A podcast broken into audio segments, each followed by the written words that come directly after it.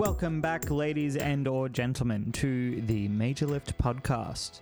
We are having a sneaky little chat to Brenton Page from, I'm going to call them Brisbane Heroes. Actually, International Heroes, Osaka Punch. Now, the Major Lift, as always, is about talking to musicians about their fitness pursuits.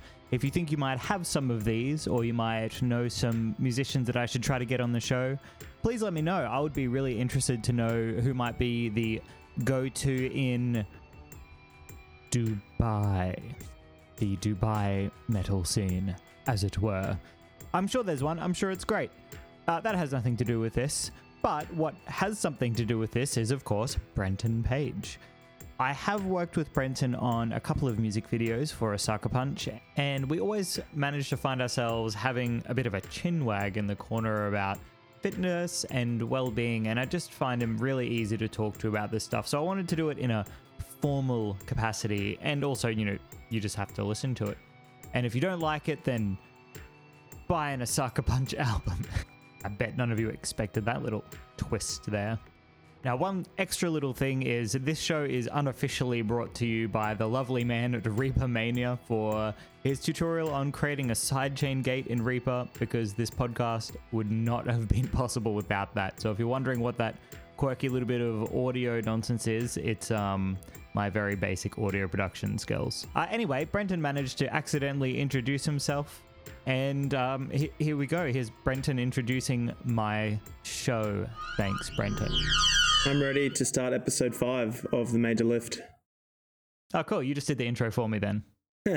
Just too easy. So, sometimes, uh, like when we get to that part of the conversation where it's like, okay, well, you want to you want to record the podcast, I, I have to like make up some sort of grand entrance, but you just did that. yeah, yeah.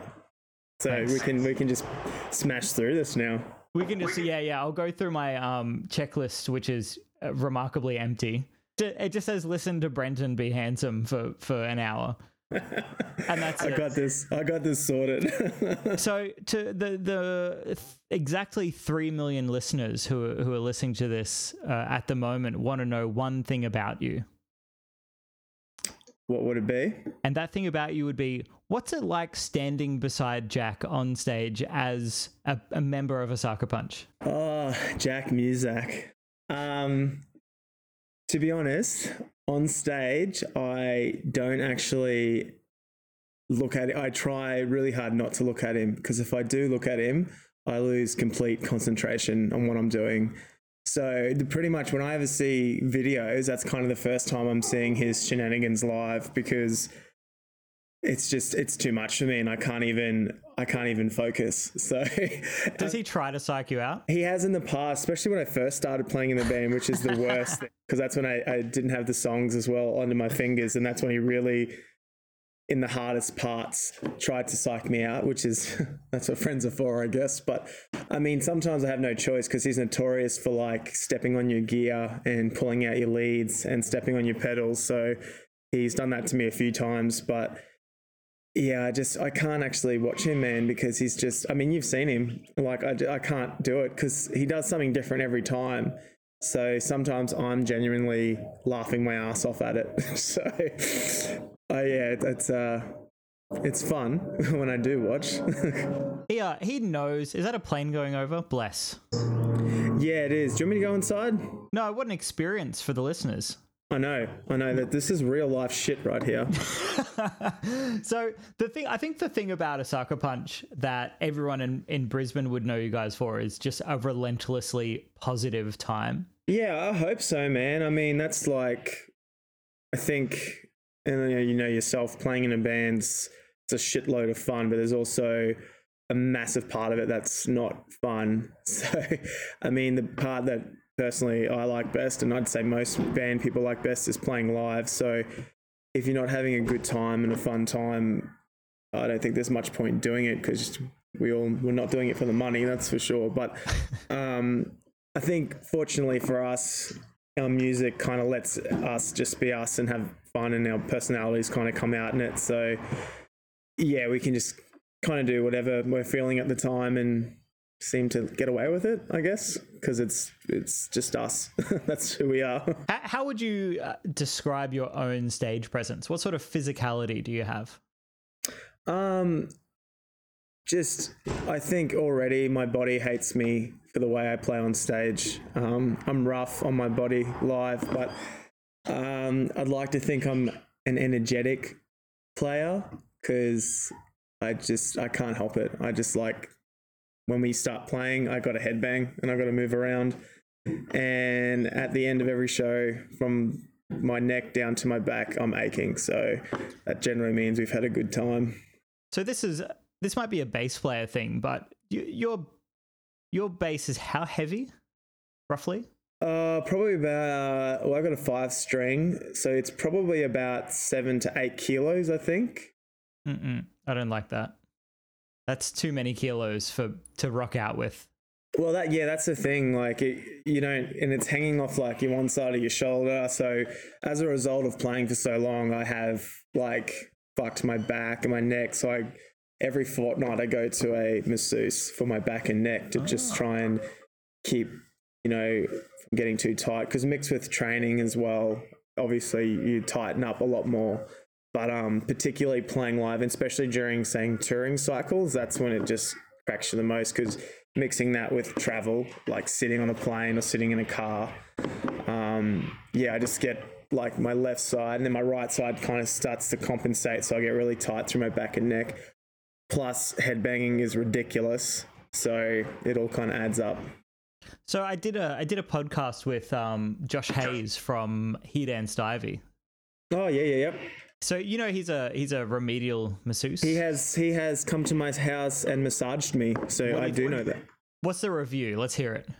Yeah, he's great. I love I love his idea. I love what he's like because he plays in a band. He knows you know what kind of what ails um, people playing live, and it's kind of not far off from like a sports person. Like to be honest, what what I think we do on stage, like Chris and I, Crispy and I, for example, the way we play, I think um, is equal to like playing a game of basketball or maybe not football. That's probably a bit of a stretch, but by the end of it, I'm definitely because I used to play a lot of basketball growing up, and I'm definitely sorer after playing a gig than I am a basketball game. That's for sure.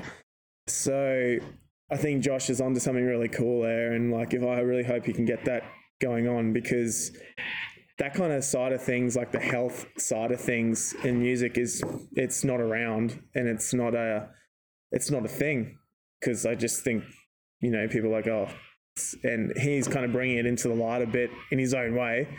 So if he could start getting at festivals and all that stuff, and if band people started utilizing it, there might actually be a market there for him and other people. Which, because I use the masseuse like like I said every fortnight, man. Like, I mean, if we had the money, I would fucking love to tour with them, masseuse. Are you, are you so you consider your performance um, a, a part of it that excites you to be the athletic part? Oh, definitely. Because I think I like seeing that from a band. I like seeing a band being energetic and athletic, like, and getting into it. And that's how I like to play as well. And I think that energy feeds the crowd and vice versa. But um, that's kind of like when we tour, we're really conscious about you know, eating good and all that kind of stuff. And we try and train on our tour days. Um, but our, we literally class our gig as our cardio session because it it is a half an hour hit session. Because, you know, songs, what, four minutes, two minutes on, two minutes off of headbanging on a song. And then you got about a 30 second rest between songs. By the end of a half an hour, you're like, we're, we're fucked. So it's, I actually like trim down when we're touring just from the playing so much and the way we play. That's that's really interesting. I I did uh um Dan from Ne Obliviscaris, Dan Presland. Yep. So we we had a chat um not too long ago. That one will be coming up really soon, and that's a really good one because I've I've interviewed a few powerlifters, and I feel like Okay. Dan's more on the bodybuilder sort of, I guess the aesthetic train, which good for him because he he's nailing it. So he's Yep. doing something right. But he's he had the opposite thing. He he put on a bit of weight um while he was Right. touring. Um, Well, I can see how. I mean, if you weren't conscious of stuff, I could see how you would put on weight because eating's a little bit harder. Uh, eating is at uh, shitty times if you kind of don't make an effort to eat at the right times. Um, but and, and when we when we first started touring, we kind of fell into that, and we kind of all made a conscious kind of thing like we're going to eat clean on this tour and we're going to eat at good times. And if the only thing that's open is McDonald's, we either don't eat or all you can get from there is a salad kind of deal. And so, and if you kind of can commit to that, then on your days off, plus playing or the way we play, we kind of, it's like a, a workout, I think. Yeah, you got you guys are definitely a sweaty, nasty mess. Yeah, I've ruined so many videos of yours with my sweat. there, there is, I do have footage of your sweat on my on my actual lens, by the way. Um, And yeah. then, so you see you see everything go blurry, and then you see my camera go black. You see the like the hand rubbing around the bottom, come back up again, and everything's worse somehow. And it's like, yeah, thanks, thanks, man, thanks. yeah, But you don't, well, you don't have the hair situation getting in your eyes. No, I don't. No, I don't. I just get sweat from here to my toes, pretty much. Do you, do you know how many calories you are you are burning in a show? No, I don't. But um, when we did um, this the butterfly effect tour, um, which was really good too, because the butterfly effect guys, or particularly two of them, particularly Glenn and Clint, are really into fitness as well. So they, you know, on their days off and days on, would either, you know, they would train in the morning and do all this stuff. So, um, but Clint had a kind of cool idea of um, he's always wanted to like wear like the heart monitors while playing and yeah, putting one of those. and putting the reading of it on the screen behind you just to see like where like just to show the heart rates during different times in the set but i'm not actually sure like about the calorie burn or anything during playing but um i know when i'm walking off i'm like yeah my heart rate's definitely up Have you have you done the um the rookie error of pre workout before? once once what happened? Talk talk. Okay, talk me through the show. Why once? once what's that what happened? Why only once? Um, well, it could have been the nature of how we took it as well, but um, Go yes. we had some Define 8, you know that one? yeah. What is the nature of this? Well, we ate it. We just ate the scoop. We didn't drink it. So we ate a scoop each, which was like sucking on a 9 volt battery. So I don't recommend it to anyone. And it just hits you like a motherfucking Mack truck. And it is just, man, trying to stay on a click, trying to keep your heart from literally exploding out of your chest, and just, oh, it was kind of like, yeah, it was just too much. It was too much stimulant. Because as soon as you start playing, you get that adrenaline rush anyway. So mixed with the Fine 8 was just wasn't good for me anyway. I was like, nah, this and my my fingers weren't doing what I was telling him to do. So Did you get the beta alanine one as well? which one? The beta alanine. No, uh, well, it was a while ago. I'm not sure. I'm not sure. So for for some people out there who are probably wondering wh- where we've gone with this, the beta alanine, as far as I know, is so okay. So I've heard a couple of things about it, but the the most common feedback I've heard is beta alanine is a bit of a placebo. Um, it gives you the itchy itchy hands feeling. Oh yeah, like the pins and needles on the skin kind of deal. Yeah, I, the other benefits I'm not entirely certain about, but that one I've I've made that mistake a couple of times. Um, when I was playing in my old band Irukandji, and the whole point of that band was to just output energy. That was there's like tightness wasn't the issue. It was just like output as much violent dance as you can, yeah, I love that. and that's I mean that's what we did because no, we weren't on clicks or anything. So the, some of the shows on pre-workout are shocking. And if you're if you're if you, for those of you, for those of you out there who who um who are like little metronome um metronomes metronomes. Metronomes. yeah What do you reckon? We'll coin it. I think that's good. Let's go with that. Yeah, thanks. Uh, if you're if you're sitting there trying to just get nice like consistent eighth triplets on pre-workout, you are Good luck. you're kidding yourself. Good luck. Yeah, good luck. Because whatever you're playing is like I don't know, I don't know, I don't know. When's the next part? When when's when's the breakdown? Oh man, this and the breakdowns get really dumb because they're no longer groovy and slow. They're just like Mario versions. Two hundred BPM a second. so I'm interested though with with your experience in touring, your your diet shift has changed significantly. You were saying while touring. Yeah. Yeah. Well, um, what um, with myself personally, um, I I gain weight really easily, like just just my body type. Plus, I have an underactive thyroid, so I I don't like everyone. If I don't eat right, you know, you gain weight, but I gain weight pretty easily, easier than some. For example, Crispy, he would have to eat a shit ton to gain any weight. He's quite a slim young man. But um, Crispy uh, looks the way he sounds. He's like a he's like a wafer thin. Yeah, wafer thin. Wafer thin. He, he's like crispy he's, bacon. You you guys are sort of the opposite body type, so you couldn't eat the same meals on tour, right? Well, it's funny you say that because when we do tour, I switch to his diet because he's a vegetarian.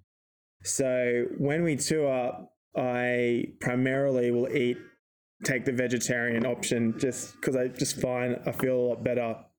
And I'm not particularly doing any resistance training or weights training. So, like, I will still eat protein and stuff, and I'll eat like lean meats if it's an option. But I'm not trying to build muscle or anything. I'm just trying to, because I think people do tend to gain a bit of weight on tour.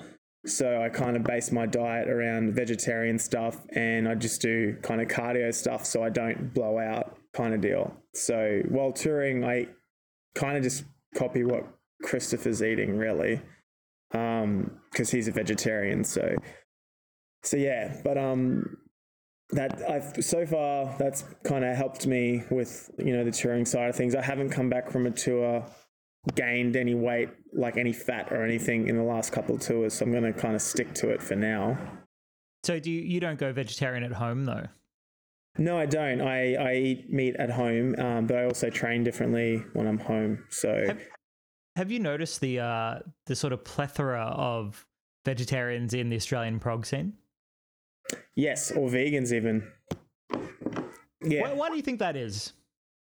Um, I don't know. I mean, it could be a social thing or just a social change of people being more, you know, environmentally friendly or you know not agreeing with the whole eating animals thing. I'm not I'm not totally sure because it, it can be a health thing too. But you can still eat meat and be healthy. But um, I guess it comes down to just your belief. I guess I'm assuming. We seem like a bunch of, of feminine sort of dudes. It's I think the one thing worth noting, especially in, in Australian music scene and, and on the heavier spectrum, is we tend for, I guess for anyone listening from overseas, it might be, I don't know how much of a disconnect, but we tend to have a pretty left left wing and right wing dichotomy of of bands happening in the heavy genre. You do have, and I use those terms politically for sort of some obvious reasons, usually like um, treatment of certain demographics and blah blah blah blah blah. You know what I'm saying? Yep. Wink, wink there, there tends to be just this like feminine sort of really feelings based um bunch of guys floating around. I mean, not to say that there are no women, but there's certainly less women. But yeah. very fe- feelings bunch. So, do you think you you and the Osaka Punch guys are, are able to be sort of accountable to each other uh, emotionally on tour as well?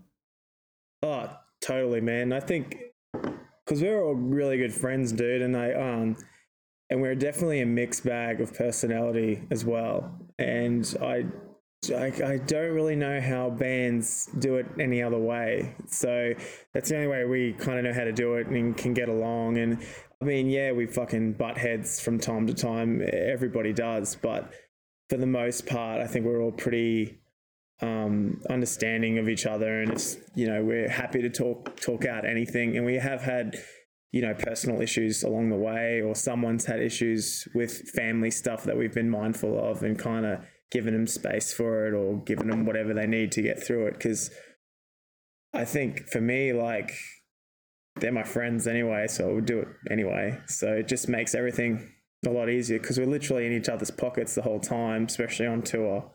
So, I mean, if you get this macho bullshit going on, it's eventually just going to die, I reckon. Because at the end of the day, you just be hiding shit. Like those macho guys still feel fucking everything.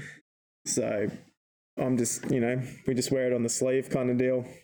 Do you I guys think- train together? Yes, we do. Uh, on, on, do you mean on tour or just in general? Uh, either or. I, I'd be curious to know. Uh, on tour, we do, which is really good because um, in the past, in other bands I've played in, um, for the most part, I've kind of been the only guy who's done the kind of fitness kind of thing. Um, I have played in bands where there have been some guys, but for this is kind of the first band that it's been like a priority of touring. Like we definitely make effort or make time to do it together, which is really good because sometimes you don't feel like doing it, but just it just takes the one person just to go, let's let's go do it, and then you're like, fine, you're right, let's do it. Or if you're like, no, I'm not doing it, and as soon as they start doing it, you're like, fuck, I'm missing out on all the gains. I've gotta go do it now. Who's, who drags their feet out of you guys? um, Name and shame. name it. Should I do that? I should do yes, that. you Um, should do that. Christopher. Crispy. Crispy. I mean, he, it, to his credit though, he I don't think he's been a massive fitness person, but then he really started getting into it, and then um, but uh, yeah, sometimes he will join us, sometimes he won't kind of join us. It's obviously up to him, but um, he's still a beautiful man. So uh, yeah, probably Chris is probably the one that's just like, yeah, I might just have a rest while you guys do that. Yeah, he's he's going into a post rock death every day.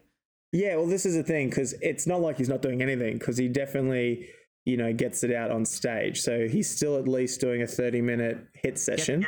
Gets out his energy or gets No, no, no, no. His dick out. gets his dick out on stage for 30 minutes. Thank you, thank you. Yeah, sorry. so, but um, yeah, no, probably Chris. Probably yeah. I'd have to say Chris. Chris is the is the man. But um, away from tour, no, we we don't. Um, I train by myself, so um, I think we all must. Yeah, right. So you, you prefer to train alone then? I do. Uh, the only thing I miss is sometimes having a spotter. I do miss that. I kind of see the. I definitely know the benefits of having one. Um, motivation isn't. Some people I think really like having someone else there because they get motivated to push harder or do that kind of stuff. I don't really need that, but I do need sometimes when I think, okay, I can't push this out anymore. But if I had a spotter, I know I could for safety at the very least. I do miss out on that. But um, besides that, I much prefer just training by myself. Yep. It's it's sort of a strange uh, parallel with that one because obviously when you're you're coming of musical age and you're practicing and you're actually taking the time to push yourself through technique hurdles or theory hurdles or something like that. Yeah. I feel like at least in my experience, I adopt a similar mindset when I'm at the gym alone. But it's a bit self-deprecating, to be honest. I'm I'm I think the problem with me being at a public gym is that if I'm having trouble with something, I will just whisper fucking idiot to myself. It's really quite quite negative. I don't know. Are you the same? Um, man, yeah, yeah. I kind of, if I like set, uh, you know, if I don't get to the sets, like if I don't push out 15 or something, I find myself walking away just going, you're fucking weak, man. you're fucking weak. I've said it a few times and then I think to myself, I wonder what the neighbors think, you know, because they can hear me, but I'm just like, fucking weak, man. But I think everybody has that, dude. That's training. Like, you never, a lot of the time, you're not meeting your own expectations, are you?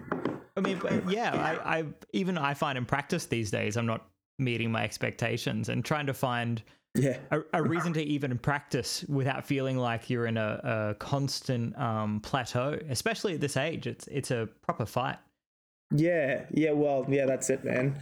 I mean, yeah. And then you see other players, like, for example, me, I went and saw Primus play, and then I'm just like, what am I doing? how, how is that guy so much better than me? Prim- Primus is a bass reality check, but Les Claypool has no gains. You know what? It's funny you say that, Oh, and no. because I've always I've had this conversation with a few people. Yeah. Because this is real quick. My theory is like everything, everything in the world has balance without getting too deep into anything. Please That's do. just that's just the way it is. Everything has balance. It just balances out. Everything does. Without it, it's just chaos, whatever. But he like people like Les Claypool, for example, and people like that. Yeah, he's put in the time to become a monster bass guitar player, but it balances out with his, you know, his fitness. I would probably imagine is probably rubbish. Well, not rubbish, but he doesn't put much into it.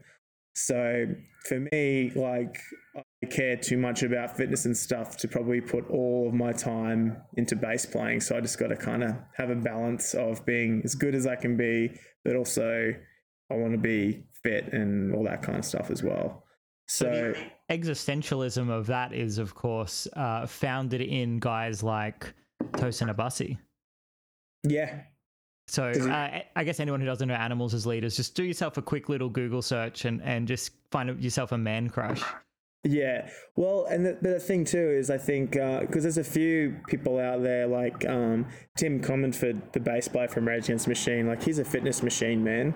Like he does a lot of um, mountain bike riding, off road biking, and all that kind of stuff. He's like super fit, but also I think with where I'm at in my musical career, I still have a lot of things on my plate time wise. So I don't yet get enough paid enough musically to not work. So a big chunk of my day I need to work. So guys like those guys, like at least they can take the going to work aspect out of their day, which frees up a bit more time to maybe work on the fitness thing and the music thing to have a better balance of the two.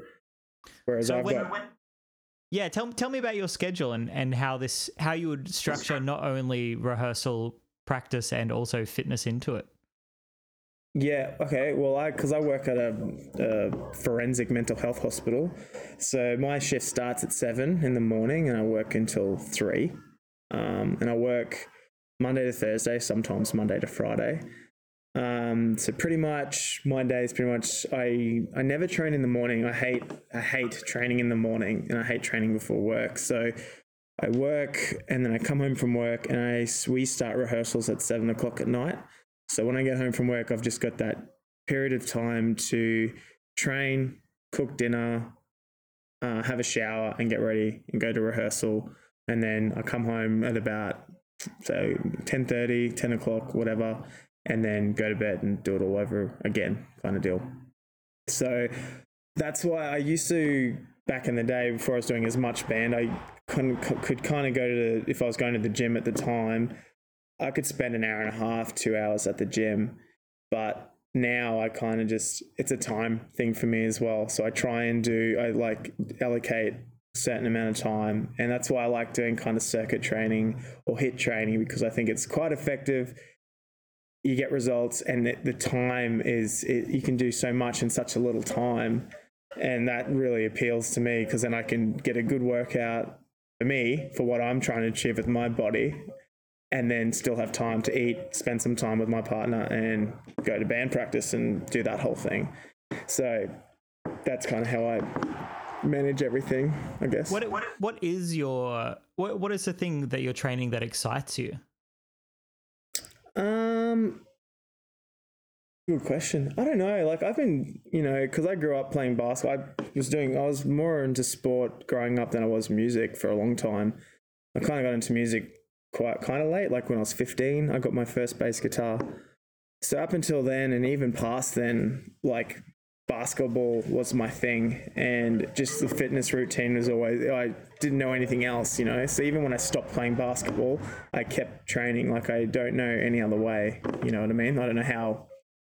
It. I need to do it. Um, if I don't do it, I feel like shit, kind of thing. And um, seeing progress excites me, I guess, and that's probably the same with everyone. But I like seeing progress, and this sounds really vain, but just in my body, I guess. I like to see visually see my body change and go, okay, I've been working on this And yeah, now I can start to see I'm toning through my shoulders a bit more or through my arms, kind of thing. Strength, like being able to lift heavier shit, doesn't really appeal to me. I mean, if that's your thing, that's cool. But I don't really, you know, I don't get off on going, sweet, now I can bench press 400 kilograms. I mean, that would be cool, but it's not like that doesn't drive me to lift more, just to actually, you know, change the look of my body. Kind of is what I guess is my thing. Are, are you a? Uh, I mean, let's let's let's get into the hashtag real talk. And if this was a video program, there would be like flashing of this, and it would be multicolor, and it would be awesome. So people, My favorite like, color, actually. Multicolor is yeah. my favorite color. If while I'm doing this to you and you can see me on video chat, no one else can see me, just remember that this is the excitement that's going through the screen when I say hashtag real talk. Right, let's do it. So, did you grow up quite self conscious then? Oh, yeah, I did actually. Um, up until probably, I'd probably say grade eight, I was a fat cunt. Hey, can you say that? Can, you can Uh, edit that. Well, you can say that however you. In fact, say it again so people know you're serious. I was a real chubby fat cunt up until grade eight. So, and it just, ah, I played so much sport, but I was just like a fucking fatty, bitch tits, everything. And um, I didn't dig that, you know. And it, hitting high school, like people really let you know too. that oh, you're, you're a fat cunt. And I'm like, yeah, yeah, I, I know that. Did you, did you. you deal with that in that like classic Australian response, or how What's did that? you deal with it? How'd I do? Um, I don't know. I, man, you, what can you do? I mean, I just, I, it was weird because I did a lot of sport and I, my, I grew up in, with good parents and I was always fed well. I didn't eat shitty food. I just happened to be a, a fat kid. so, but I think once I hit high school and then hit my teens and stuff, my body kind of started to change. But I think that mindset's always been in the back there a little bit, always just like, all right, well, you know, you have that potential. And I do because I, I know like I gain weight or size, anything super quick. Taking it off is like a fucking slog for me, but putting it on's fine. But um, yeah, I think yeah, you'd, I'd be correct in saying I am I grew up self conscious of it, and it probably did carry over a bit to now as well. So, So but I while you were getting into bass, were you were you actively still playing basketball and sports and things like that? I was. I played. Um, I played in New Zealand for a little bit, and I played in China, and then Oh wait, no, you just went over to New Zealand to play. yeah, and then China, and then I. When I was, how old was I? I think when I was eighteen, I I blew my, I tore my meniscus, so uh, in a game, and I ended up I had to go to the doctor, blah blah blah. And uh, anyway, I tore my meniscus in half, and I tore it so bad that they couldn't fix it, so they had to cut it out. So after that operation, I woke up and they, because at the time uh, they were supposed to be going in and fixing it, and then when I woke up, they were like, when we got in there, we realized how bad it was. We had to pretty much cut it all out. Um, so pretty much your impact days are over. You can't do impact sport anymore. So basketball is like impact sport, man. So that was it. My basketball days were done. Which like knee? that. Pardon? My right knee. Huh? How do you go on stage? Is that something you you notice on stage? Oh yeah, fuck yeah. I wear a compression bandage sometimes under my jeans. So, and this is the thing. I and which all of this over the years has changed or influenced my training because I can't do too much sprinting stuff or skipping stuff, anything like that, because my knee will just it, it lets me know. It just blows up. But I can do some stuff, but I waste, I call them my credits, my knee credits. I waste all my knee credits on playing live because we are really rough on it. And towards the end of the tour, my knee is just like, fuck you. So for the longest time, man, all I used to do was swim because I couldn't, you know, when it, my operation was fresh, I couldn't, I couldn't do anything without it hurting. So I had, I, all I could do was swim. So I swam for like two, three years as my fitness because I'd rather do that than nothing. Plus, I uh, swimming I think's awesome, but I couldn't do any gym. I could do gym stuff, but I just couldn't do any running or any impact stuff. So I just kind of stuck to swimming for a while, just till I, you know, could get back into it again. Are you a are you a technique junkie or are you sort of a speed junkie? And and I mean this in regards to like both both music and fitness. Um, fitness wise, technique, just because I think if your technique's not good, that's how you can kind of get injured and stuff like that. And I find if you actually, well, in my experience, which I don't have, I'm not trained or whatever, but if your technique's really good, you get a lot more out of the actual exercise. So you can almost do less for more because you're actually doing, I find you're working the muscle better, for example. So I've always tried to do the best technique as possible. And when I was younger, I used to, just being young and stupid, you know, heavier was the way to go. And you'd fuck out your technique. Well, I would anyway. But now, like some of my exercises I do now, I lift less weight because I think my technique's better and the um, it's easier to do a better technique with a lighter weight and then I build on it then kind of thing. And what about bass? Bass, um, I don't know. Well, just with Osaka Punch um, and the stuff we play and just my bass playing, I just, you know, trying to keep up with those fucking guys. I just, I just practice. I guess I try and because I have no, um, I don't have a theoretical background at all. So everything I learned was just from just learning. You're like, I can't read music or anything like that. Um, I try and um, work on my techniques. I play with my fingers and stuff like that, and along the way, finding my own sound, kind of thing. I kind of found my own way, my own style and technique, and kind of stuff. But um, yeah, always kind of, you know, I don't have the best technique in the world, but I think it, you know, I'm happy with it. It's gotten me this far.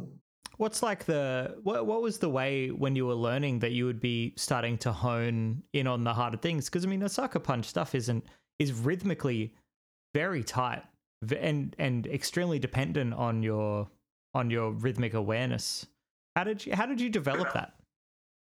Um, well, I guess before joining Osaka Punch, I played for like four years in a band called Vaya, which was like an instrumental metal band, I guess. And that band was kind of technical band. So it kind of started there for me. And I think if I'm right about myself, the way I I don't think I have any raw or natural musical talent. Anything that I've ever done or accomplished has just been from just working hard at it or going over and over it until I've got it in my head kind of deal. So like I've played with guys that can, you know, I'm not really great at just like jamming on something, like just not with nothing. Like I like to, to practice it first. And with the Osaka Punch and any other band, like if there's a rhythm that someone's written and it's hard, if I take it home and I sit on it and I practice it and practice it, oh, in the end, I know I'll get it. You know, it might take me a while, but that's just, I'm like, I'm not, I'm going to get this end of story. If it takes me fucking two weeks straight, I'll, I will get it and I'll get it right. But um, I think just with the Osaka punch stuff and anything like that, it was just a matter of just over and over and practice because they gave me, I had to learn all the songs in one go kind of thing because they were coming back from the UK and they were like, you know, these are all the songs we play. So I had to, everything was new to me at once kind of deal. Plus, at the time, Death Monster Super Squad hadn't come out. So that was, I had to learn all those songs as well, which they were kind of, was new for them as well in a way. So everything was new. So I just, just kind of went to work, came home from work. I would do my exercise, and then for the rest of the night, that was it. I was just be learning Osaka Punch songs, and it was just a matter of just going over it and over it and over it and over it, and that's kind of how I've always done stuff. I think just until I'm like comfortable with something. Are you a self conscious performer as well? Are you concerned about how the audience might see you? Um, I don't think so. I mean, maybe in the part now. I mean, I don't know. I don't think so. I don't really. Not to sound horrible, but I don't really care how people see me. I'm gonna do. I just like playing. However I feel at the time, that's how I'm just gonna. That's what I'm gonna look like. And if it's because I think watching videos back, sometimes I pull some fucking ridiculous faces. I don't really realize I'm doing it at the time, but looking back, I'm like, oh man, that's a ridiculous face. And I, and I twirl my tongue a lot when I play as well, which I don't really know I'm doing, but I twirl my tongue around and stuff like that. But I've seen it back, and I think that looks stupid. I don't fucking care. Whatever. That's just how it is. That's my thing. So you went from a, a self-conscious, um, fat little child to a someone who who doesn't give a fuck. Is that something that that little Brenton would be would Proud be of. sort of proud of? Yeah. What do you think? I think so. I mean, just uh, yeah. I mean, I still need to like, just as long as I'm, you know, doing my exercise. I still need that though to feel comfortable though. Like I wouldn't just if I stopped exercising and put on ten kilos of chub, I would feel I would feel very self conscious up on stage. I still don't have that kind of like. I don't feel okay with that. So even like I do feel now I feel fine because I think you know I, I work hard and I'm okay with my body and everything, but uh, that comfort only comes from you know keeping up my training and eating healthy and stuff like that. That's that's such such a empowering thing to hear that someone can be someone can transform from that insecure little kid into into someone who can perform in front of probably thousands. I I, I don't know how many accumulatively, but you guys have played some pretty darn big shows. Yeah, yeah, which is yeah, it's and It is. It can be nerve wracking, and if you didn't feel comfortable or confident in yourself, man, that would just be a battle alone getting out on stage. And I think, you know, that's why I I can't I don't can't afford to be like that. So if I've got that side of things under control and handled, which is and that and that's in my hands kind of thing. I'm the only one who can control that. So if I know I'm like, okay, I'm keeping my fitness and all that, I don't even have to think about that. I just got to get out there, play the songs good, have a good time, and the rest is all it's all done. You know, that's the work that you do behind the scenes kind of thing, like in your own time. I, I really found that, especially in my practice, um, when I was probably just still in high school, when when like when I put too much emphasis in how other people thought of me and, and less on what I should have been caring about, I would I would find it I'd find that I was practicing extrinsically, uh, externally. So I- I would be practicing to prove a point to like. I'll show I'll show them just how good I am. I, I don't have very good intrinsic motivators because gen- generally not an intrinsically motivated person. Yep. Uh, but do do you feel like you can tell yourself to get up and to do the thing pretty well? Say that again, sorry. Do you find do you find that you can do the thing very well? The things that you've got to do, like I've got to get up and I've got to train, and then I've got to make this food, and then I've got to go to rehearsal. Do you procrastinate internally much? No, I don't. I think I think I'm pretty like good at that. Um, like the time management side of things, and just the like. There's times where I, I don't want to like when I'm getting to the end of my day at work. I just think fuck. I just want to go home and go to bed. Really, but um, I always come home and I'm like, well, I've got to I've got to do my exercise stuff now. I'm going to run out of time. So, but and I I do it. I mean, there's times where I don't want to do it, definitely but um, I always have that drive to do it. Um, I rarely miss one of my training days. I mean, if I'm sick or something like that, yeah, of course. But um, no, I, I find that I'm pretty motivated to get stuff done because I think really at the end of the day, especially with music and all that kind of stuff and anything really, um, you you can't rely on anybody else. You just got to do it, you know. And I, I will be happy if I don't ever make it in music, like to my goal in music, just as long as I gave it everything I got. Like I, I can live with that. So, and that kind of crosses over to my training and just everything. Like if, I've tried, if I'm actually doing the stuff trying my hardest and it doesn't happen, then you, there's literally no more you can do.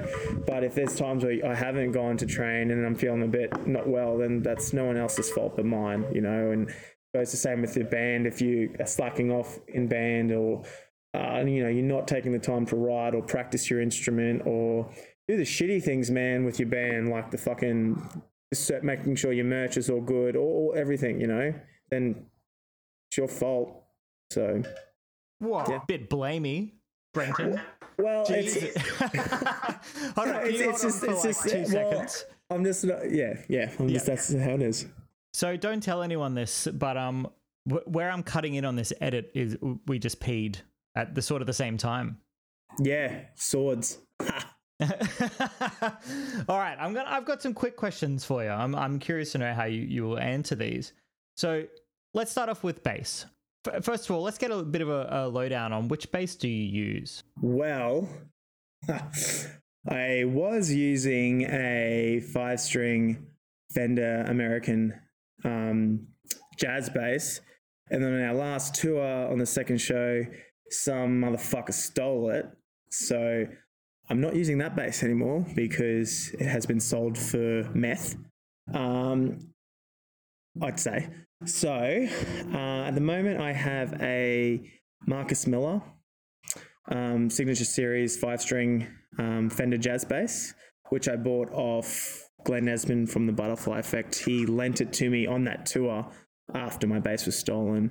So, and I really liked it, so I ended up buying it. Um, and as we speak, I'm having a custom made bass being built by Warmoth in America at the moment. Which uh, which color bass did you get? The Marcus Miller one? Was it the blonde one? The Marcus Miller one is the natural one. Yep. The uh, oh god, yes. Yes. Yeah. It's a nice bass, man. Yeah. That's a beautiful bass. I mean, your old one was, I, I think, iconic for you. I think you suited it. Yeah, that was like just you know the black bass with the white pick guard uh, with a maple neck. Um, Beautiful. This this the Marcus Miller is really nice too, and the one I'm getting built at the moment um, is uh, it's because I've I've always wanted to get a custom made bass, um, but I've always had a bass and been like, oh, this I don't need to get another bass. So I guess having this bass stolen was the bright side of it was I was like, fuck it, I'm going to do it. So uh, I should hopefully be getting that at the end of July if it's ready. Maybe everyone should know um, that the other positive thing that happened as far as all your gear being stolen. Tell us a little bit about that. Yes. So long story short, on tour. No, no, long story, long story, long story. The long story. We're on oh, tour yes. with um, the Butterfly Effect and another band from Melbourne called Rival Fire, and we were. Uh, we played in Perth and um, it was really late night and we had to fly to Adelaide the next morning really early. So we drove back to our accommodation, which was in suburbia at one of our uh, our guitarist's cousin's place, which we'd been staying at. Uh, literally in bumfuck suburbia, zero people around the whole time. Um, we got in super early in the morning. I think it might have been, I don't know, like three o'clock in the morning or something. And we had to kind of be going again at five to get to the airport or something. So we were literally going in to get, you know, have a shower and just go back to the airport essentially. And there was obviously people lived at the place, so their car was in the driveway and in the garage. So we parked out the front of the house car alarm goes off. Um, we realize it was our car alarm. We come outside and a window was smashed, and they stole three things, which was my bass guitar and two um, Pelican cases. And in those Pelican cases, plus my bass guitar, there was eight thousand dollars worth of stuff stolen, just like gone. So we drove around looking for them. We didn't find them. In hindsight, it's probably best that we didn't find them because I think we the state that we were in, I think we would have been done for some sort of assault charge. I think, like without sounding like a dick, it's just the reality of it. If you see someone with your bass guitar that's running away, of course you're going to probably get into them. So we didn't find anybody. Um, kind of hating on humanity for a bit, and one of our friends, um, Tiana, who lived in Sydney, she just asked me like, you know, how much did you lose? And we just done the police report, and I said, well, it's just like literally eight thousand dollars. And she said, I'm going to do a a GoFundMe page for you, which is like a crowd-funded page. She said, you know, you might at least get a little bit back from that. And at the time, I was still traveling and trying to work out what bass I was going to play for the next few shows. And I was really grateful, but I just wasn't thinking I was like, thank you, and didn't really give it much of another thought. Anyway, four days later, we were in Sydney, and um, she came to the show, and she's like, four days have gone past, and she said, you've made eight thousand dollars already on your GoFundMe page. And it was just a real surreal like moment. Like from in one second, I was like, fuck, there's heaps of good people out there. Like, I was blown away. I couldn't believe that so many people donated. And so, and because of that, financially, we weren't out of pocket anymore. I mean, sentimental stuff, yeah, you can't replace that. But financially, so many fucking wonderful people came to the table and helped us out. And we're forever grateful for that. So That's that's huge. that, that's yeah. Oh yeah, it was it was massive, and yeah, it's just funny how a handful of people can really ruin your outlook on stuff, but then you just realize that really there's there's so many fucking good people out there because you can see who donates, kind of thing. And we had a look through, and I knew hardly anyone. Knew hardly anyone. Like there's people there that I knew, you know, friends and stuff, and um, sexy, you know, redhead people, and but some just I was like, I don't know who this person is, and they're donating hundred dollars. Like, wow, that's that's unreal. So My, my goal was just to um, give more money to you guys than Jim did. If you look through Jim's and you look through mine, I, I, you know, I don't give a shit about you guys. All I care about is making sure that Jim looks like he's a stingy man. I yeah, and I the first thing I thought was, I'm like, wow, Jim, really, really, someone as good looking as you? Come on now, you could do better than that. You can pay good-looking taxes. Exactly. Yeah, Jesus. So what what I actually wanted to go through about uh, your bass playing in general is is your strengths and weaknesses. So Yeah. looking looking at your entire sort of catalog of things that you've done since you've started playing bass, what what is your strength? If you had to pick one, Ooh. Okay. Um, I don't know if this kind of counts because I think I kind of class myself more as a probably as an entertainer than a musician as such. Like, I'm definitely not a bass virtuoso or anything like that. I'm not like, uh, you know, Jon Stockman from Karnivool. You know, he's that kind of good bass player. I think for me, I'm a bit of a mixture of I try and be an entertainer. So one thing that's important to me when playing is like being entertaining. And I think without I mean you asked, but I think I do that okay. I do that pretty well. I think at least people go, that guy's going off and it looks kind of cool or I enjoy watching that or at least I'm watching that because it's catching my attention. So even though that's not bass playing, for me it's a big part of it. Like I also want to play tight and all that, but I personally love watching bass players that put on a show as well. For me, it's a part of it because you, you know, for me, the musical experience is it's the whole thing, the whole experience kind of thing. So I think I do that all right.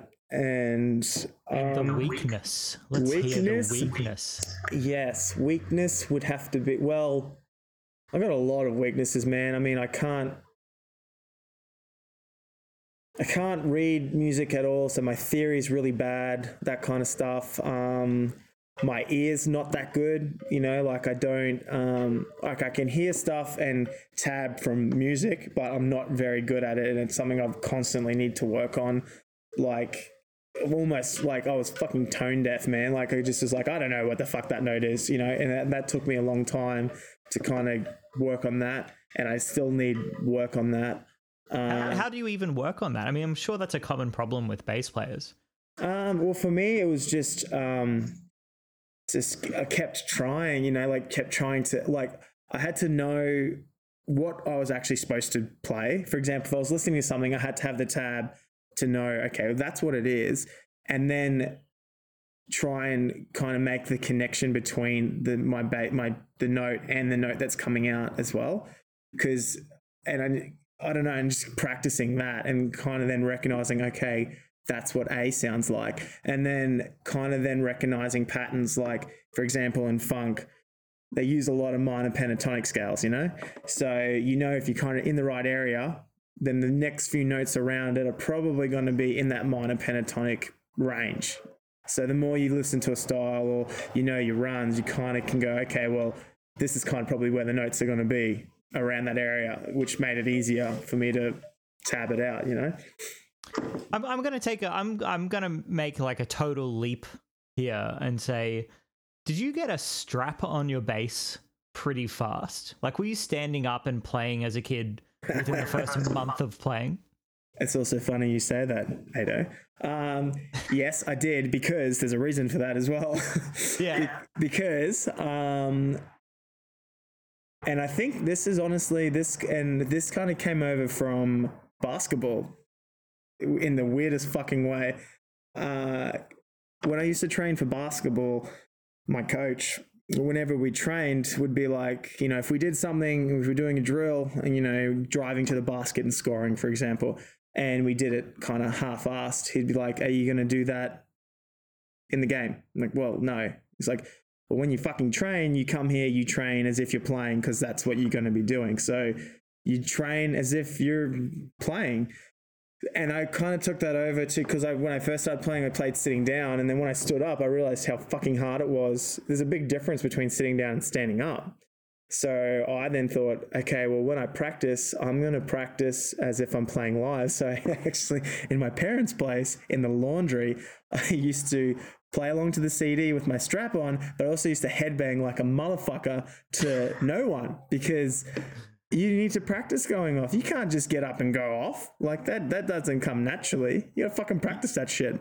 You've been honing that skill l- as long as you've been playing bass, so it's not For surprising. 15 years or 18 years or some shit, man. Because I just thought, well, I need to practice as if I'm going to be playing live, and then when you do do it, it's just that's that's how you do it, right?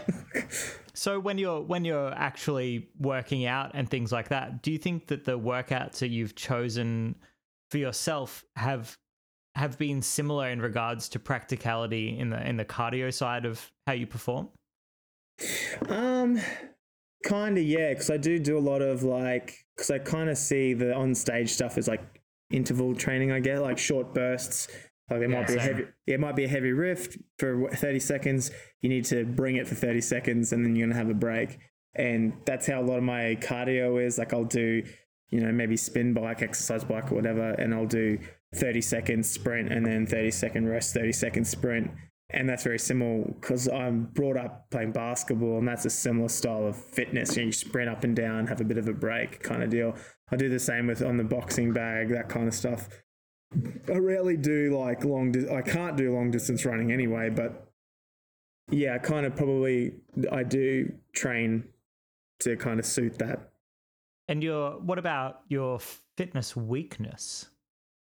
My weakness and fitness, probably my core, man. To be honest, that's what I need most work on. Would be my core strength, and that's where I carry most of my weight as well. My un- unwanted weight.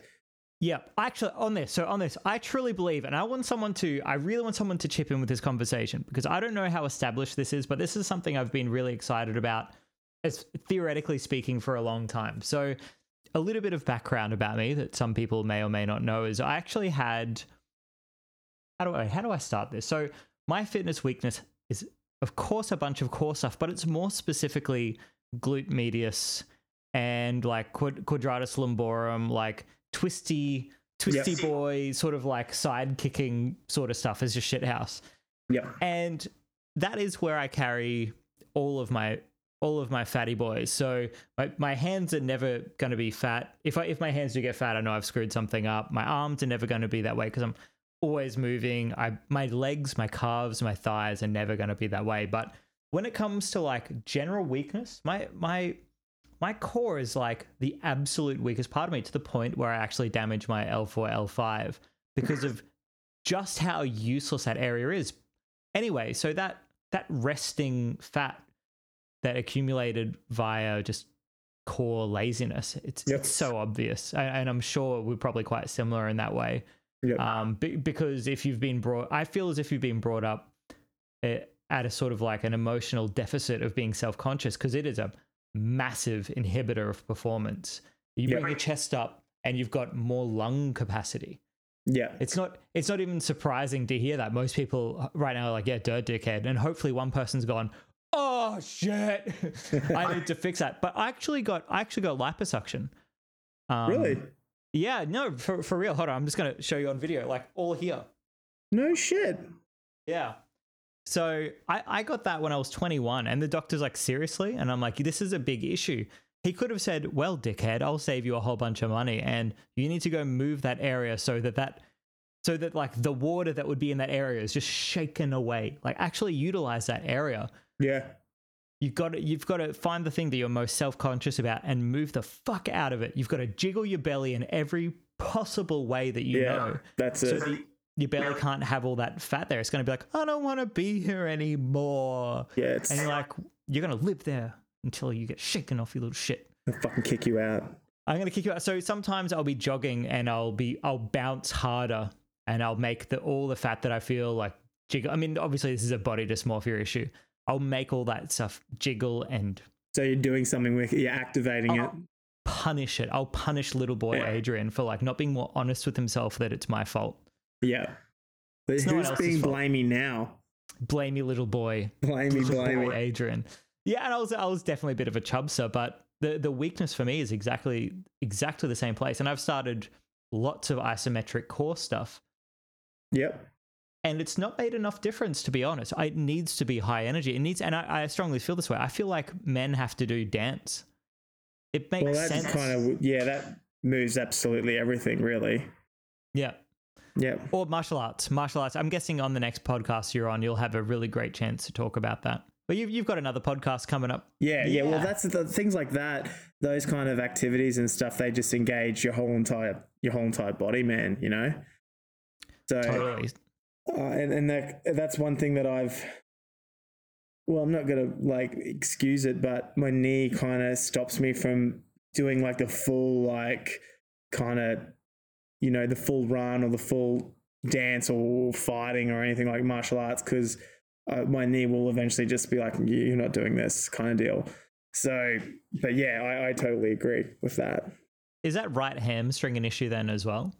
No, my right hamstring's fine. Um, I was pretty good with my recovery stuff and I strengthened all the muscles they told me to strengthen and all that stuff. Uh, it's just literally the actual where the meniscus is. Like, if I do too much, uh, it'll just start to swell up. And the surgeon said there's nothing you can do about that. That's just how it's going to be because there's no meniscus there anymore. So, I mean, and I, I inquired about like, it might sound stupid, but I'm like, oh, can you get like, you know, meniscus transplants?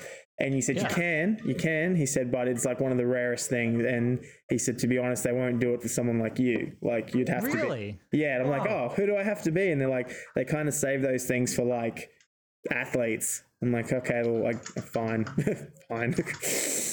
I'm going to search 3D printed meniscus. I reckon there's an affordable, yeah, suck shit doctor from Brenton's past. This is totally a thing.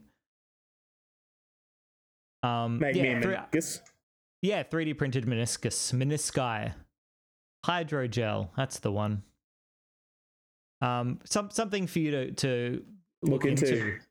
Yeah, could be an exciting thing. In fact, I, I guess in our generation, we're pretty privileged to be part of all these technological situations. Yeah, yep. Well, both of us will probably have, um, from the hearing damage that I'm sure we both have, we'll probably have some pretty legit ear, uh, hearing aids when we're older, like really, really good ones. Yeah, like Terminator ears. Yeah, I might have Terminator ears right now. I want Terminator arms. But all right, so let's get in. I got two. I got two more things that I need to know from you before I send you on your fucking way. Yep. You can just get out of here. Because do you have rehearsal tonight? No, I don't have it tonight. That's why we're doing podcasts tonight. Oh, that's so nice. Yeah. I'm, I'm. I feel lovely. So your your workout routine. How long did it take you to settle on this one? Why are you doing the one that you do? Um, I think a big part of it is time, like time wise. Um, that's kind of important for me with the lifestyle I'm living, I guess. Like, um, obviously, you can train for as if you get lost in it, or, or if training is your number one thing, like band is my music's my number one thing, and exercise um, is my second thing. So if if exercise was my number one thing, you, you know, you could be in the gym for two hours, you know, if you wanted to, or more, depending. So for, for it's a second thing for me. So it really just needs to be as effective as possible in the you know x amount of time kind of thing so that was a big thing for me and i think pretty much for most of my workouts um, there has to be a cardio um, component for me anyway because i think that's kind of really important for me and that's one thing that i really think's beneficial um, i think like uh, you know, strong men, for example. I mean, yeah, they're strong as fuck, dude. Like they really are. But that just doesn't appeal to me at all because I think they would literally have a heart attack if they had to run, you know, a kilometer. And it's just not practical for me anyway. Um, so just as long as it's practical kind of fitness, and for me, the cardio side of things is always, you know, it's it's a part of you know, playing live or just everyday stuff, my job, um, being fit in that way is a, is a big help kind of thing and strength, strength work. So they're the kind of things that I, I can get them in a workout that I'm, I'm happy. How do you structure it? So you, you've walked into the gym, people stop and look at you because you obviously you've walked in at slow motion. Yep. Okay, let's start at that point. Where you put your you put your bag in like a super masculine way into the port racks. How do you start from there? Well, let me stop you there. I don't go to the gym. I don't ah, like. You're a homeboy. I'm a homeboy, and so I made the decision of. So when I spent some money, um, which I think in the long run has saved me money, but um, I've got to set up at home. So I do everything at home. So I come home and then I go downstairs, and I've got um, some adjustable dumbbells, which I really like because you know those ones. You know, there's they're, they're good because they take up way less space and they go up to, I think it's 40 kilograms, which for me, what I'm doing at the moment is more than enough. Uh, if I had one negative thing to say about them, um, they are a little bit long. So on some exercises where you need to join the weights, they may join a lot earlier than you kind of typically would want them to. So um, like flies and things like that. Flies are fine. That that that angle, yeah, because that my shoulder will dislocate if I if I have my my arms pronated. I, I will dislocate my shoulders. That's terrifying. Oh really? Oh yes. Don't do that. Oh yes. Oh. So and what is it, is it the ones with the metal plates on them or is it the plastic weights? It's uh, like a rubbery kind of deal. Um, I do like those, man. They they're like a little bit less traditional, but they seem convenient. Well, yeah, they're really like I did a bit of research before I went and bought some, and I just think, you know, the changing of weights is really quick and easy. They came with a stand. Um, they, you know, I, I really like them. And I've got a bench, I've got a boxing bag, I've got a spin bike, I've got a dips um, set up and a chin up bar. And yeah, and for me, that's that's what I use. So, are they used every workout? Like, do you, do you do a full circuit every workout? Like a full body workout every time? Yeah. Yeah. No, no. I, I split muscle groups up, kind of thing, and, and also because I think because I only because of the time I do, I kind of focus on a certain muscle group for that day. So, and then the next day I'll, you know, do another muscle group kind of thing. If I was to do like a full one, I probably wouldn't really get a good workout kind of thing. Whereas if I focus on a muscle, like if I'm doing shoulders, for example, I'll do four shoulder exercises, but in between, I'm always doing whether it's a boxing bike or jogging on the spot or something like that. I just want to keep my heart rate up for that whole session. So that's kind of the cardio component of it. So do you do you do a separate warm up? Because I mean you're you're you're getting to that age, sorry, getting to that age where you will yep. explode internally. Yeah, uh, no, I always do a warm up. Um, I always do stretching, and I always afterwards like do stretching afterwards, and I use a foam roller afterwards all the time on my back, on my legs. So I always make an effort, and then I have like as hot as I can handle it, shower, and I stretch in there because I find with the heat I can just it's an easier stretch and kind of I feel a lot better after that. But I always and I always have kind of warmed up and warmed down and stretched and stuff like that because I'm I, my flexibility is probably besides my core, my flexibility is my weakest. I, was. I was actually expecting that. I, I was surprised that he said core. I was expecting flexibility. Oh, um, so my flexibility is horrible, man. To the point where actually, I've just I've just signed up for yoga classes because I know for oh, a long great. Yeah, for a long time I was like, I don't want to fucking do yoga, and it's just, and that's just purely stupidity on my part. And I've just like, I can't be stupid anymore. And I've signed up. So I'm going to start doing that because it's just, being having shitty flexibility just it's such a burden on everything else man. Yeah, getting getting hundred percent out of your muscles is usually limited by, or just just any movement in general is limited by that mobility, and I guess proprioception, like understanding what is actually moving and what's not moving. yeah man it's just like i said just stupidity man. Just and like having that like oh well you know if i'm really restricted by time i'd rather be doing you know cardio weights in that time instead of a yoga class because i'm not going to be getting blah blah blah from um, but yeah it's just you know how it is it's just stupid That's a proper like maturing thing, isn't it? Just I've, I think I'm really paying for it now. I've been doing what I've been doing for seven years. I don't have much to show for it, and I'm not that flexible. So I mean, like. The sustainability of, of what I've been doing is incorrect. Someone, I wish someone slapped me as a 20 year old and said, you man, you just go do yoga, just go do something stretchy, go be a stretchy boy because there's, yeah there's the benefits are unbelievable. Yeah. Uh, who? Um, Kai Greene. You know Kai Greene, the Oh bodybuilder. yeah, of course, of Yeah. course, yeah. I'm not like you know their bodies. Uh, I don't strive for that. I am motivated by those guys just because I think they've got a lot of willpower and they work really hard. But that aside, the point of that was Kai Greene, who's a beast. His flexibility is unreal, man, because he just puts so much. I've like watched a lot of stuff on him, and I just think clearly, like, you know, he obviously knows what he's doing, and the flexibility component for him is huge. And he is, for his size, he's ridiculously flexible. So that kind of for me was like, wait, just just fucking pull your head out of your ass and get on it. So Ben, he is a freaking oily dude in all these photos. I've just done done myself a favor and, and Googled that's a that's a verb, Kai Greene flexibility. And he is just very oily. He's very oily, the predator. all these all these competition photos are just incredible. yeah, I mean, he's you know that's not my. I think if I was to say who who my biggest like fitness uh, uh, inspiration or whatever. I really like a guy. Now, excuse me, because I can't actually fucking pronounce his last name properly or at all. Apology accepted. but I can spell it. Uh, his name is um, Tony. I think it's Sen Cement.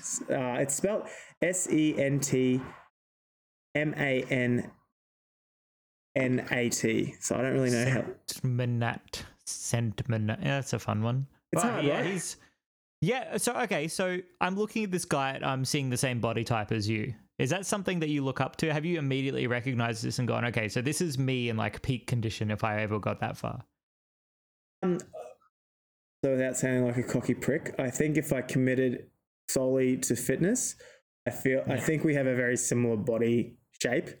I can see that. yeah, and really like uh he trains as well because he's very much um i don't like he does a lot of guns and shit as you can probably see because he, he used to be in the marines and swat and stuff like i don't i'm never shot a gun i've so it's, that's not my thing but he does a lot of practical uh fitness like he's a he's a staunch little bastard but he's you know he's got explosive stuff he does a lot of box jumping a lot of like running and strength stuff and it's just you just wouldn't want to come you know cross him you know like i just think he's very i like his training and what he does and that kind of stuff but I bet he's super friendly. Looking, you know, this guy's this big. Just, Teddy Bear.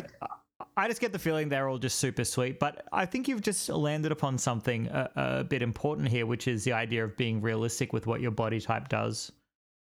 Yeah, I, yeah, and that that was one that I also had to like, because like I've obviously you know, for example, I don't know, Chris Hemsworth in Thor or something like that. He's just like you're just like man, fuck you, man. Like that's, but the reality is like, I mean, if you work hard enough, you can probably get you know almost anybody you want. But at the same time, you know, genetics and just body type, I think you got to be realistic of that, like you said and I think you know I have a certain body type and I'm just you know I'm happy with it but I also need to work for me to be happy with it I I think that this this is so important because you you are seen on stage. You are you are a presence that moves in a certain way, and it is a product of your flexibility and your mobility. Beyond that, I think there's also the the benefit, and for anyone out there who's listening to this as an Osaka Punch fan that that just wants to hear what Brenton has to say, if this is if like the fitness side of this of this whole world, this living experience is perhaps a little bit um, undervalued in, in your life or it's a bit procrastinating from getting into it, do yourself a favor and really look at the human anatomy. Look look at look at like Google male anatomy and go, this is not me. Because that that and male anatomy figure is so unfair to someone who's not a human male anatomy figure. Fucking Really- earth, man. Really look at your shit and go, okay, well, that's all great, but I can tell that my my forearms are actually more developed up towards the the inferior side as opposed to the superior, or I guess distal, um, dis, distal as opposed to um the other terms. So I'm learning my anatomy at the moment Yep. but you know or look at your look at your calves and go okay well mine join quite high up and and get get a bit obsessed with it because i'm sure you've probably looked at yourself and gone you know what man i've got i've got big ass shoulders and i need to i need to capitalize on this Yeah, well, that's kind of that's my. I kind of do have like a stocky, kind of bigger shoulders, kind of upper body, um, thick kind of set, and I. You can either, for me, I kind of thought, well, I can either go on this, um, you know, really, really eat super clean, do nothing but cardio, just try and drop all this weight and get as, you know, as slim as possible. But also, with the nature of my job that I do at the at the hospital, because it is a prison kind of thing, having a bit of size and strength is really really handy. So I kind of went down that okay, well, I'm gonna be I'm quite a thick set, but I want to I still want to look, you know, I want to be healthy, I want to be strong, and I want to be fit. I don't want to just be like a, a you know unfit and thick kind of thing.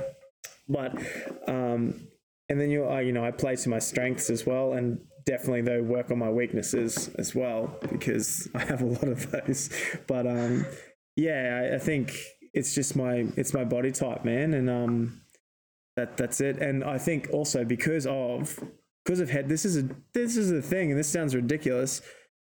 But from like the 15 years of headbanging, man, my neck has gotten like next level.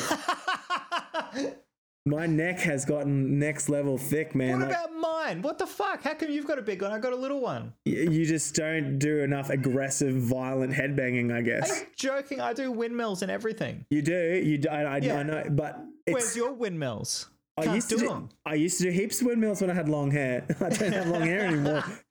But um, yeah, it just it's just thickened up my neck like no man's business. So, oh yeah, you do have a thick neck that's I have true a fucking thick neck, man. Like I can't do. I can't do my buttons up on my shirts. I got to get my mum to move the buttons over as far as I go to do it to do a shirt up. And then when you do get it done up, you literally look like a penis popping out of the top of your fucking forehead. so you just don't do it. A face looks like a veiny penis after that one. That's the, the image of your mum fixing a shirt so that you can still look pretty in a shirt is so good. Dude, that's life for me. All right, one more thing. I got one more thing I want to ask you. Go for it.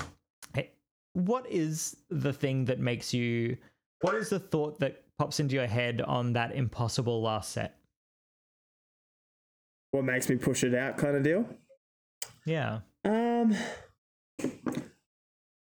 I don't know. Probably. Well, I guess just like I mean, I just want to reach that kind of goal that I've set for myself, kind of thing. Um, because I do like getting a bit deep. If I'm not, if I haven't been training for a bit and I start getting a bit, say, sloppy or whatever, it fucks with my my let's say my mental health a lot like i just don't feel good and it just carries over to everything man my music just everything if i'm not feeling good in myself like if i feel like if you know if you're having a fat day or if you're feeling a bit chubby or whatever everything gets affected for me which it probably shouldn't but it does and i hate that feeling man and whenever if like i'm working out all i'm thinking is besides the fitness thing and being healthy and I do enjoy it, I'm just thinking, well, this is this is the stuff that's going to make you like avoid that. And I, you know, there are certain guys out there. I'm like, fuck, that guy looks fit. He looks good. I, I want to. It'd be nice to look like that. I guess they're the things that just go. Well, you got to work hard for that stuff. And I mean, because you can, you can on those last sets if you push, if you, you know, I've already worked. I've done more than nothing, so I could stop there if I wanted to. But I know if I, and this is where I miss having a spotter because some of them I, can't push them out without maybe potentially crushing my face. But um, I do. I just just push as much as I can. I just think, well, I'm one step closer. You know, everyone you don't do, you uh, just go get one step closer. Yes. That's awesome, man. I think perhaps you should tell some people where they can find the Osaka Punch goodies because they might be curious by this point. How do I how do I find you as an Osaka Puncher? like our Facebook and stuff. Yeah, yeah. Yep. Um, well, if you're on Facebook, we just if you look up Osaka Punch on there, we have a web. Well, we have a website which is osakapunch.com as well.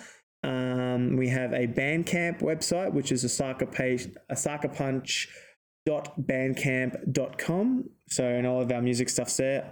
On if you're an Instagrammer, we're at um, Osaka Punch Official, or one word, um, where you can just see us being ridiculous. Um, and we're on um, Spotify, like pretty much most bands. We have a bit of a YouTube thing going on as well. Um, we have our own YouTube page, which is just Osaka Punch. So yeah, check it out, see what you think. Thank you very much for joining me on this beautiful winterish evening. It's been awesome. Thank you for having me. Let's wave at the camera and pretend like we're hanging up, but really we're going to gossip about the podcast. We'll talk about it. Okay. See ya. Thank you very much to Brenton Page from Oh Sucker Punch for joining me on the Major Lift. Now, that is episode five, which is kind of exciting because that means I'm eligible for Spotify. Yes, viral marketing. I'm everywhere. I'm omniscient. Omniscient. Thanks, Devin Townsend, for uh, teaching me how to say those words. This is a nonsense outro, but I'm very excited about this. So if you're enjoying the show so far and you think it lacks something and you're just like, I want that little bit more, give me that, Adrian. Give me that thing. And I'll be your vessel for asking that very oddly specific thing to cater to your needs. Yeah. Let me know. I'm, I'm curious to know, as always, like a cat, uh, to see what we're missing what I'm missing, what you're missing, what we're all missing. Okay, get back to work. Everyone, get back to work.